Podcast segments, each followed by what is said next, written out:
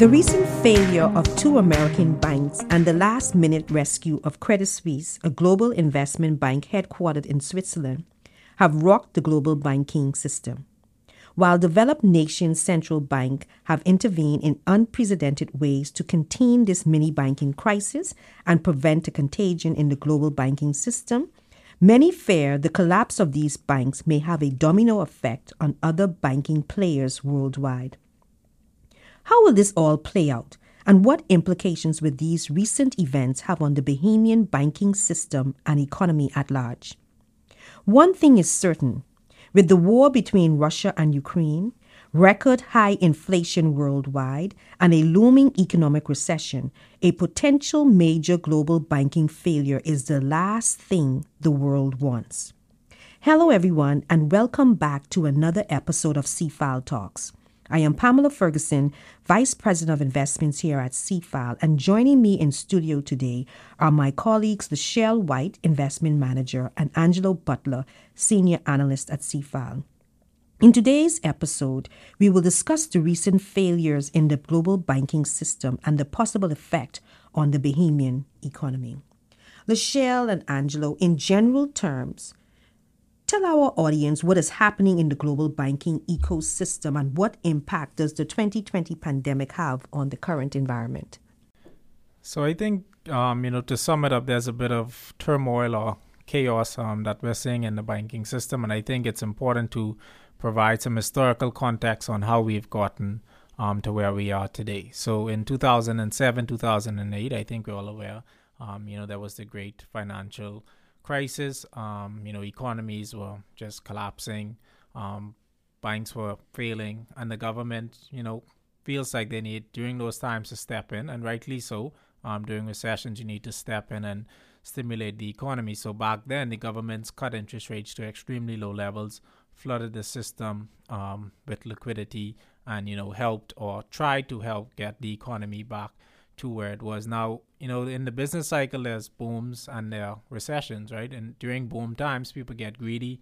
They tend to take a lot of risk. And so, you know, those risks come back to bite them. You have recessions, those who aren't strong enough to survive, they fall away, and then the cycle um, pretty much continues. So, you know, recessions are there to do something, and many times governments and politicians step in to try and fix it and, and get things back to normal. And in this case, the governments, I think, stepped in and they stayed in too long, right? They provided too much stimulus for too long and they never were able to get um, out of it. Now, they tried prior to the pandemic to get some of the stimulus out of the system, and then the pandemic came, right? And rightfully so, the government stepped in, provided stimulus and liquidity and support to individuals to keep um, economies afloat. They cut interest rates to extremely low levels, and so you know businesses got back to borrowing and taking excessive risk um, you know, because the government stepped in and provided um, the bailout. And so, you know, that's now that inflation is so high, and I think we've done several podcasts um, speaking about inflation and why it's so high.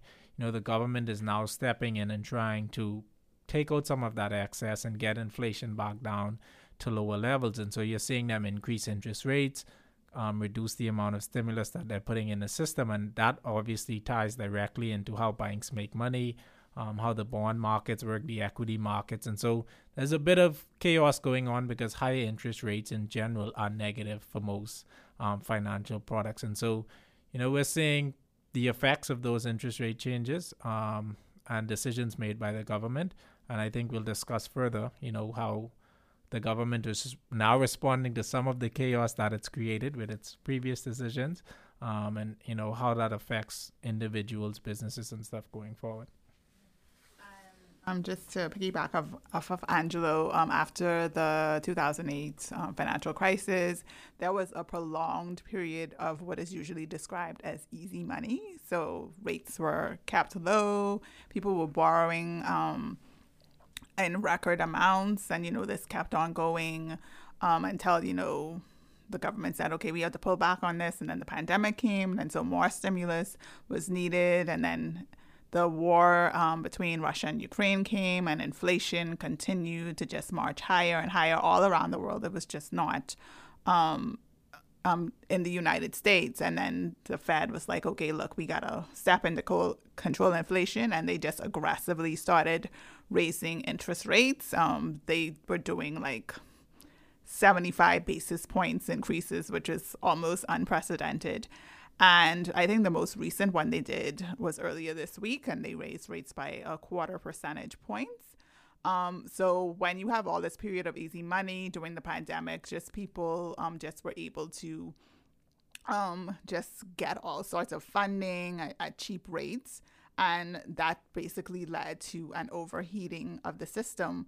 And once rates started to increase, um, that was supposed to cool down the system, but because it has been happening for so long, and the efforts to reduce um, inflation happened so quickly, um, it just led to a sort of um, chaos in the in the system, and now the effects of that chaos, you see more unprecedented action. So um, we'll just have to see how it plays out.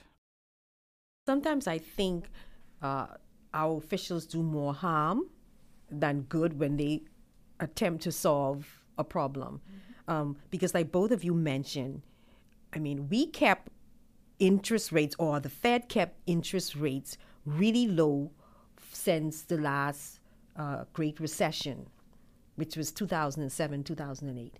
They kept it low, saying that they wanted to control inflation. They didn't want inflation to increase. And then all of a sudden, beginning from last March, they have, like you mentioned, aggressive increases in interest rates that is causing, that's partly responsible for what's going on in the market today. So, in trying to contain a problem, I think they made it worse, which is probably why they're using these unprecedented um, solutions or attempting to use them to solve the current problem um, that they have. I think the, the challenge is what is happening now is different from what happened back during the Great Recession. That was a credit risk issue. There were loans that were being priced as investment grade that were really not investment grade. But what we are having now is an interest rate risk brought on by the feds that is causing a liquidity issue. And so I think sometimes you have to let these things play out as opposed to going so aggressively to try to solve the problem because in in the end you're making it worse. Yeah, and I I think a good analogy for what's happening, you know, they say, you know, you go to the beach and you see everyone um, swimming and you assume everyone has on clothes. Um, but right now, you know, the tide is kind of going out. Um, you know, so while the government was doing what it was doing, everyone, you know, there was enough water on mm-hmm. shore for everyone.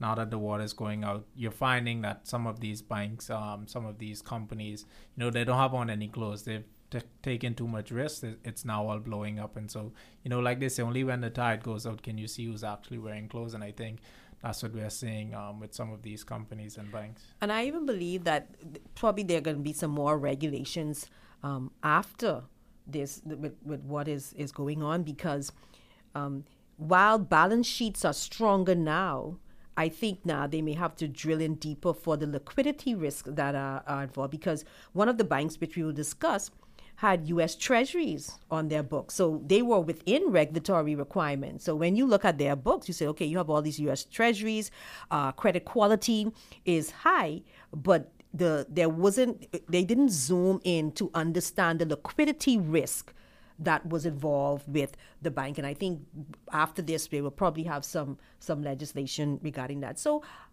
can this can what is happening in the global environment spill over into the local environment with our banking system? Is that possible? Well, we have a relatively smaller banking um, system. If you would look at even the small size bank in the US, we would see them as mega banks here if they have um, um, those much assets. I think for the most part, we have a well regulated um, banking system. And our um, commercial banks at least tend to be on the conservative side. Um, I don't know if that's because of regulations or um, just because you know that's just the the mood in the in the local market. And then we also have like an offshore banking component, but those um, those branches that are here tend to be relatively smaller parts of global companies. So even if we would see a fallout um, from one of those banks, um, it'll likely be a small impact here. We probably would maybe have some loss of jobs, but it won't be anything that would impact um, the regular um, um, retail consumer in the Bahamas. The risk for us is, you know, this banking failures and stuff in the US causing a recession in the US that then slows down our largest source market for um, tourists. So I think that's where the risk for us comes in. I, I think our banks are pretty different. Um, you know, in the US, it's the biggest market in the world. They have endless amounts of investment opportunities and security. So as long as you have the desire to take risk in the US, you can find something that's um, worth investing in. If you you know follow our banks, they often speak about how much liquidity they have, excess liquidity, because they're having difficulty finding loans or qualified borrowers. And so I think our banks are pretty um, well capitalized, and you know our securities, the the move, our interest rates do not change as much as well, so our securities is not as um, risky, I would say. So overall, I think the our banking system is pretty um, will hold up pretty well, um, barring some unforeseen circumstance. So we have Silicon Valley Bank or SVB, and we, then we have the Signature Bank and the First Republic Bank, and then we have Credit Suisse. Who are these companies, and how have they contributed to the current crisis that we are experiencing today? Well, Silicon Valley Bank um, is a mid-sized U.S. bank, and it's been in operation for about 40 years. Um, at the time it collapsed, it was the 16th largest um, bank in the US um, by assets. And yet it had the second largest failure in US banking history and the first um, after the global financial crisis in 2007 2008. Um, SVB um, basically took deposits from Silicon Valley startups, and, and these startups would have gotten a lot of money. I mentioned earlier they had easy money, so they would have gotten a lot of um, venture capital funding, and they would have placed um, all of this funding that they got with the bank. And these weren't big companies. Usually they would have like maybe around 20 or so employees, but they may have had like $200 million in cash deposits. And a lot of them like put this in one or two banks. Like there was no diversification. You would look at the larger banks like Bank of America and JP Morgan, but they are on a different scales. They have much more regulation um, than the mid-sized banks. So they would not have, you know, felt it as much. And then when when persons pull their monies out, they're not putting them under the mattress. No. They probably took it over to the bigger banks. Mm-hmm. And so the smaller banks were the ones that were that heavily affected as opposed to the bigger banks. Yeah. Mm-hmm. And the bigger banks would you would see I mean, even if you have things like you have deposit insurance, but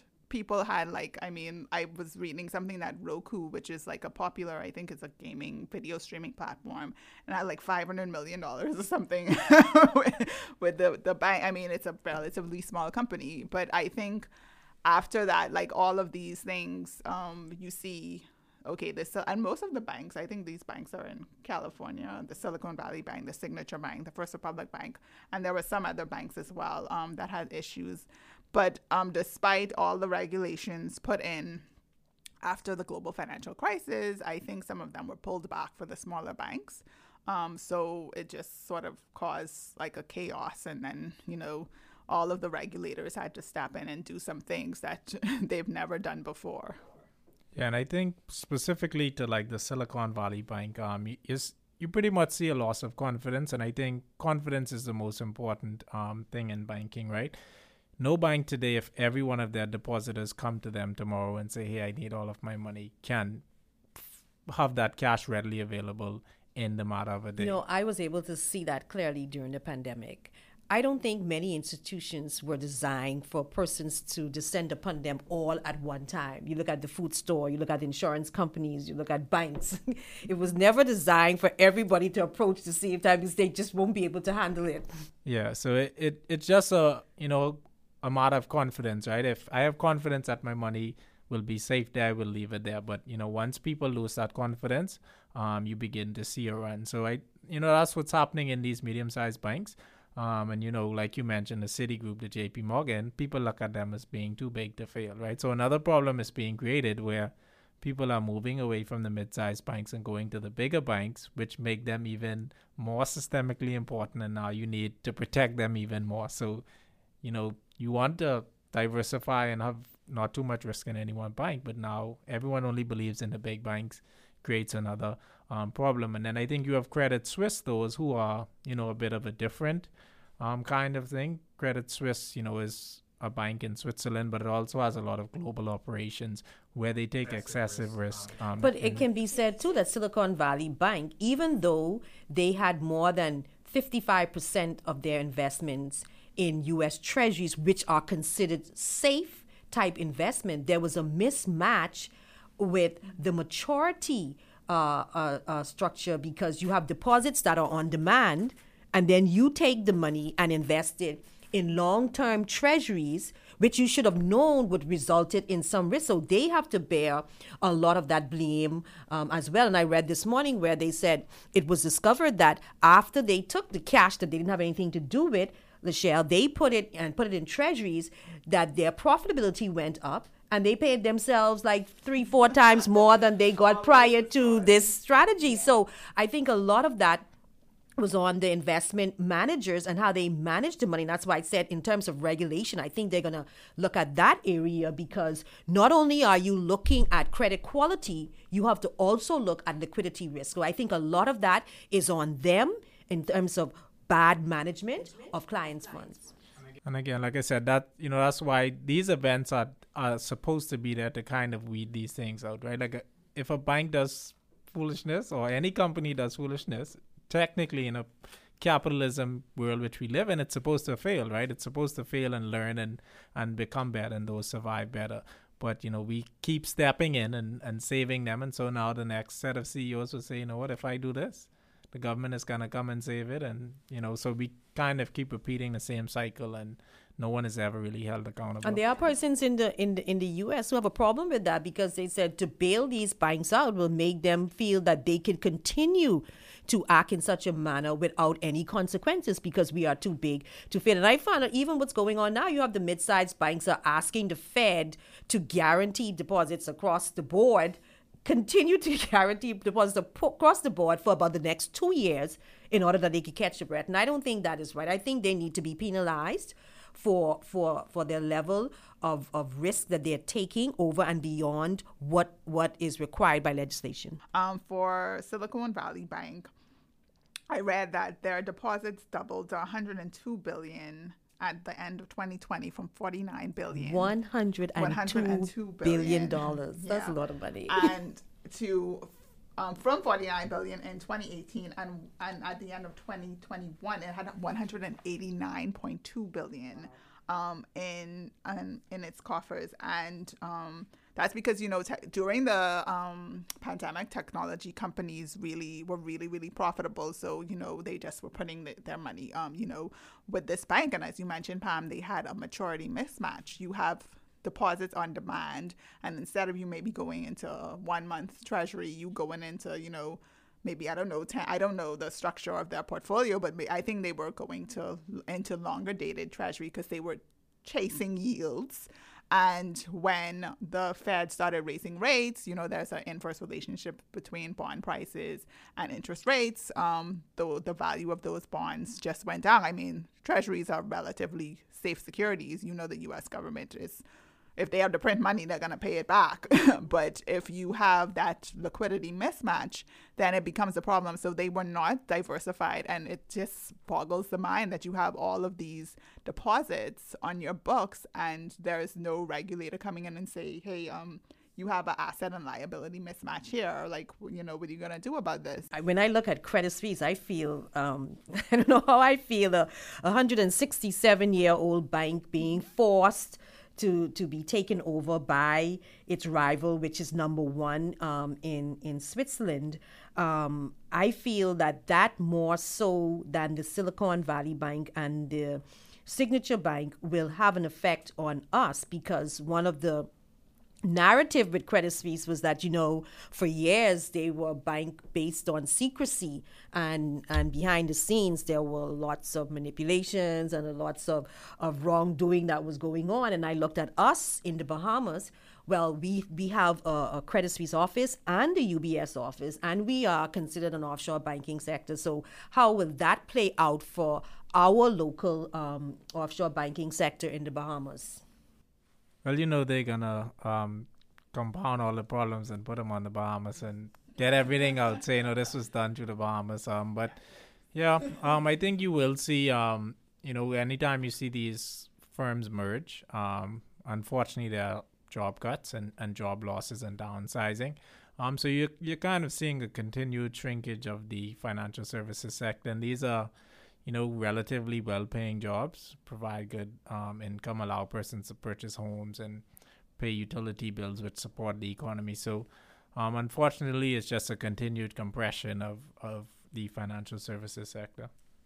So, one organization that came up a lot during uh, this crisis or this mini crisis was the Federal Deposit Insurance Corporation. And we got a, uh, an email from a client that asked about it and if, if his money was guaranteed, you know, um, in the Bahamas. So, what is the Federal Deposit Insurance Corporation, and do we have such an institution in the Bahamas? In the Bahamas, we have a similar institution called the Deposit Insurance Corporation, and that comes under the Central Bank of the Bahamas.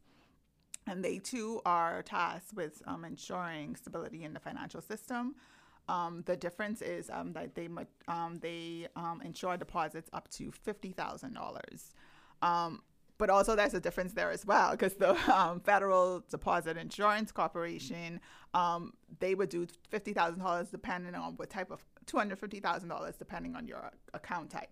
So if you have a joint account, it's two fifty. If you have a individual a single account it's 250 if you have a trust account it's 250 here it's $50000 across the board.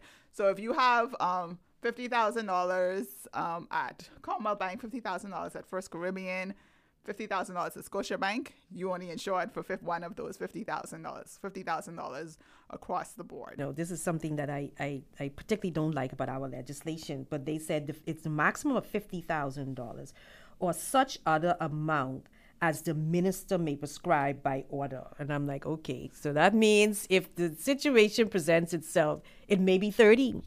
maybe 20 and not necessarily 50 so i thought it was interesting. Yeah yeah that is it. But even there for the um, for the collapse of silicon valley bank um, they had like we mentioned earlier they had deposits in the hundreds of millions of dollars and so you know the i think two days about two days after the FDIC took over Silicon Valley Bank, they issued a statement along with the US Federal Reserve, which is the central bank, and the US Department of the Treasury. And they said that they would insure all deposits. So basically, you could come in tomorrow on Monday and you have access to all of your money. And that's where a lot of people got upset and like, wait, you only supposed to insure up to $250,000. You know, these people took a risk putting all their money in one bank. And now you're just basically setting the precedent that, you know, bank can fail and you can just um, get all your money. And, and I think listeners need to understand that the federal deposit insurance uh, only guarantees cash at member banks.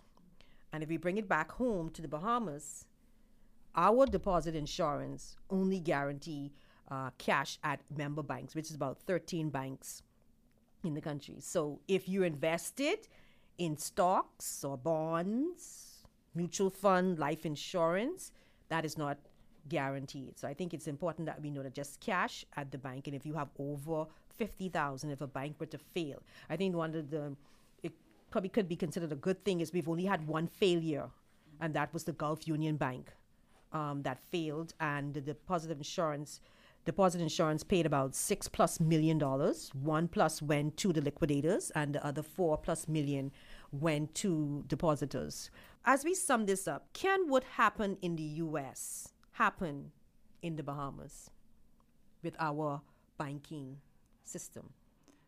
Well, yeah, I think as we alluded to earlier, we don't operate on the same scale um, as um, the U.S. banks. We don't have, and Angelo would have mentioned it, that we don't have access to the same risky assets um, that they do, and we have, for the most part, a very reg- well-regulated um, banking system.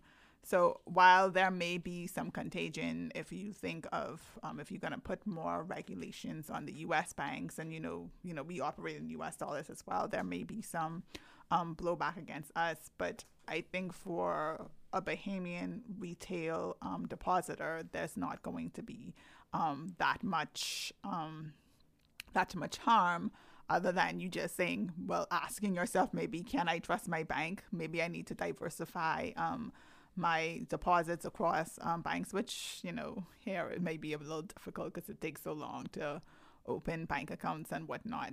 Yeah, I, I mean the the answer is yes, it can happen, but I think the the odds remain pretty low. Again, the you know banks in the Bahamas have a generally um, conservative risk profile. I think if you go and try to get a loan from them, you would see how um, risk averse they are. You know, they especially on like the mortgage side where the default rate is a bit um, higher. You also, you know, can see how much cash, you know, and most of our banks, fortunately, are publicly traded on BISX. So you could always go on the banks um, on BISX and find the bank's financial statements and see how much cash and cash equivalents they have. So I think if you, you know, look at those things, the banks are um, well capitalized. I think central bank does a good um, job in regulating them, and they should continue to do so. You know, don't you know if you review them monthly, um, keep it that way. Don't ease up. You know, don't let let you know let them do what or what feels less onerous. Um, you know, banking is very important to the average person. Everyone probably uses a bank, or just about everyone, and so I think we should do whatever to protect our system and keep us um, safe as depositors. You know, I agree with you. Our banks, the central bank, does a, a really good job in regulating our banks, and then we have um, major Canadian banks in our country, and they are also heavily regulated. So I think what happened in the U.S., the chances are slim. It can, but it, they are slim, and so um, I encourage our regulators to continue to look at um, our banks and ensure that they are. Are regulated, properly regulated, or they remain properly uh, regulated. We have come to the end of another episode of CFAL Talks. Thank you very much for the discussion. Thank you, audience, for tuning in. If you enjoyed this episode of CFAL Talks, please email us at info at cfal.com. Thank you, CFAL, for sponsoring this episode. Until next time.